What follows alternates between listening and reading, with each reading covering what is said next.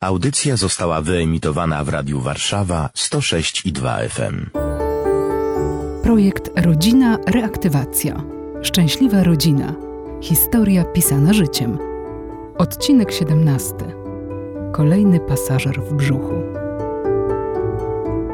Ja jestem Zosia i mam 12 lat. I mam Benia i on ma dwa tygodnie i parę dni. Karmię go z butelki. Mam na imię Franek, mam 9 lat. A jak ty masz na imię? Łyka. Jeszcze A musisz wyjąć widelec. Łyka. Amelka. A ty jak masz na imię? Jestem Hela Skubich i mam 6 lat. Ja jestem Magda i mam 39 lat. No, ja mam na imię Przemek, ja już mam 40.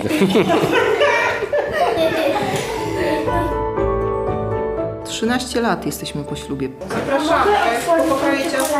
Nurko, lubię jeść. Ona jest urodzona, żeby jeść. Ja należę do tej grupy kobiet, która miała nie rodzić dzieci ze względów zdrowotnych, tak?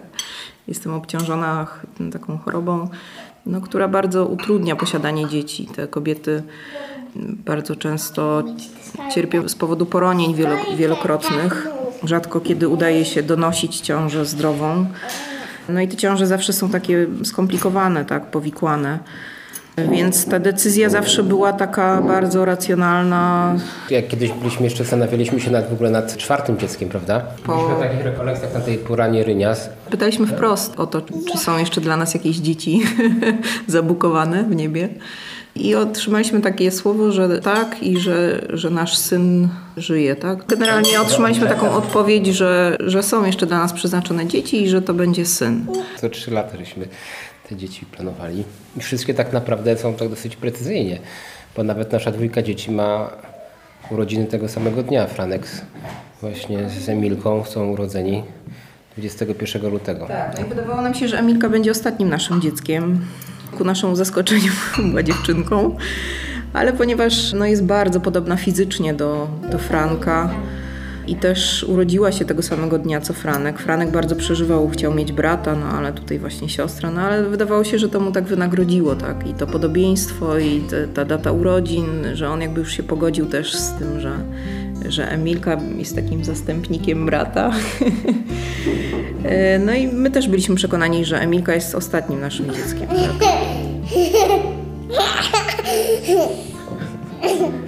No już, już, już.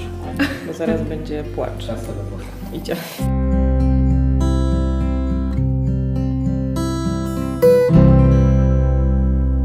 Kiedy Emilka już tak troszeczkę się usamodzielniła i, i poszła do żłobka, to ja w ogóle poczułam się też taka trochę zmęczona tym, tą rutyną taką domową i gdzieś tam zaczęłam tęsknić za powrotem do jakiejś aktywności. Tak? Może nie w jakimś pełnym wymiarze, ale przynajmniej w częściowym, tak? że jako, jako rodzaj jakiejś też odskoczni, czy takiego urozmaicenia, tak? bo ja przez wiele lat po prostu zostawałam z dziećmi w domu. I w tamtym czasie zaczęłam za tym tęsknić i jakby do tego chciałam dążyć. W tym ostatnim okresie no właśnie były już uporządkowane, tak? Bo nasze dzieci, każde chodziło do jakiejś placówki, tak? Więc już Emila chodziła praktycznie rok do żłobka. Magda miała tak naprawdę dużo, dużo swobody. Wydawało mi się, że, że już na tyle właśnie to nasze życie jest uporządkowane, że, że, że czeka nas teraz taka stabilizacja, tak? że gdzieś tam będę mogła pomyśleć trochę o sobie w sensie zawodowym i, i w tą stronę moje myśli były skierowane. Tak? O nie, Hela. Nie. Hela, przecież ten mały dzik to zobacz. Nie, tylko jedno. Jeden. Hela. Ja akurat zachorowałam na COVID i to było dla nas bardzo duże zaskoczenie, kiedy się zorientowałam, że, że to nie COVID, a, a kolejna ciąża. Wydawało mi się, że to jest po prostu niezgodne z logiką i jakoś naturą ludzką, że to tak może się wszystko poprzesuwać. No tak naprawdę, no, no co mogli- mogliśmy zrobić? No Pan dał i tyle, no. To po prostu trzeba się przygotować na to, żeby znowu co, mieć wózek, znowu mieć łóżeczko, bo tego wszystkiego się pozbyliśmy. I rogala, czy coś tam innego, co potrzeba, żeby po prostu no, jak najlepiej przywitać na tym świecie, tak?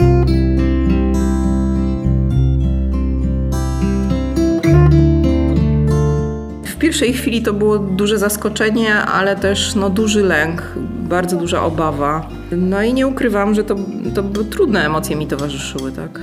Należę do osób, które zawsze wszystko mają- pod kontrolą, lubią mieć pod kontrolą. A to było takie zupełnie wyrwane spod kontroli. ta decyzja nie należała do mnie, to nie była moja świadoma decyzja.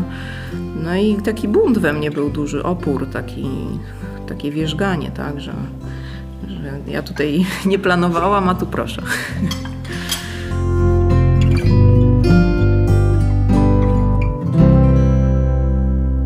Tam jeszcze w ogóle było taka inna, inne zdarzenie, które towarzyszyło temu wszystkiemu, bo ja stwierdziłem, że na jesieni będę zdawał egzamin specjalizacyjny, co stwierdziłem, że jest dobrym czasem, bo akurat miałem dużo urlopu, bo tam jakoś mi tam się na, nawarstwiło. Mogłem się przygotowywać, tak, że po prostu siedziałem w domu i czego pomagać mamie, tak jak ona była no, leżąca bardziej niż chodząca. No to przy okazji no zająłem się bardziej dziećmi. Też mogłem się przygotować, na ile tam też y, pozwalał mi czas, tak? No ale to wszystko tak ładnie się, się złożyło, tak? Najlepsza tak naprawdę ciąża. Czy ona była lepsza?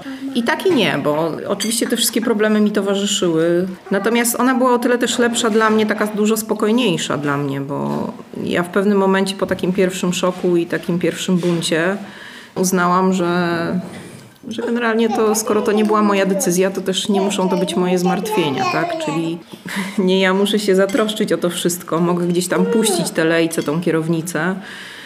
I to mnie otworzyło w ogóle na inny wymiar przeżywania tej ciąży, tak? Bo nagle się okazało, że faktycznie to Pan Bóg się o wszystko troszczy. To wszystko, co jest źródłem zmartwienia mojego lekarza, jakoś samo się prostuje. Góra o to zadbała. A mi pozostało tylko się modlić i jakby czekać na Benka. No, wtedy dużo myślałam, czy ja też kiedyś będę miała dzieci. I jak dużo rozmawiałam wtedy z mamą, to mama mi mówiła, jak to wygląda, i taka byłam trochę źle nastawiona, że to boli, tak mnie straszyła wszystkim. Nie, nie straszałam Cię, mówiłam Ci realnie, jak to wygląda, tak? Że jest ciężko, że, Mi się odechciało. że brzuch się nie zgina, że są dodatkowe kilogramy, no i że to nie jest taka prosta sprawa, że nie każda kobieta tak dobrze przechodzi ciążę, jak to pokazują na przykład e, w telewizji, tak? Ale teraz jak mam Benia, to chyba też chcę mieć dzieci. Poród nie jest łatwym doświadczeniem, jakkolwiek by nie był szybki i, i, bez, bez komplikacji, to, to to jest trudny moment dla kobiety. Tak? Ja przynajmniej czuję się taka doprowadzona do granicy wytrzymałości.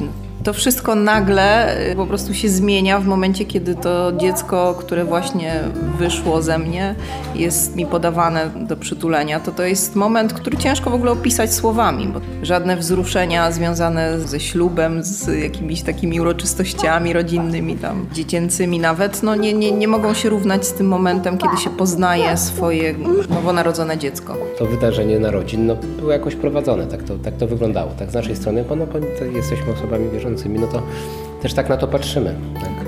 No i też właściwie ja zdałem egzamin ostatni w czwartek, a w sobotę się urodził Benedykt, tak? Więc też to tak wszystko się zamknęło razem.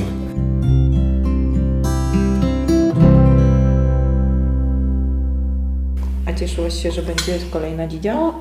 Tak. Ale chciałeś dziewczynkę bardziej czy chłopca? Myślałam, że to będzie dziewczynka, a to chłopiec. Emilka najbardziej nie mogła się doczekać Benia. Cały czas Gadała. rozmawiała do niego do brzucha, tak. Całowała go.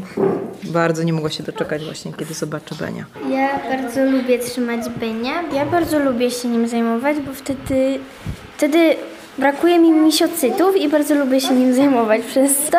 I zawsze jak mama go karmi albo go trzyma, to zawsze czy mogę go odbić albo czy mogę go podtrzymać.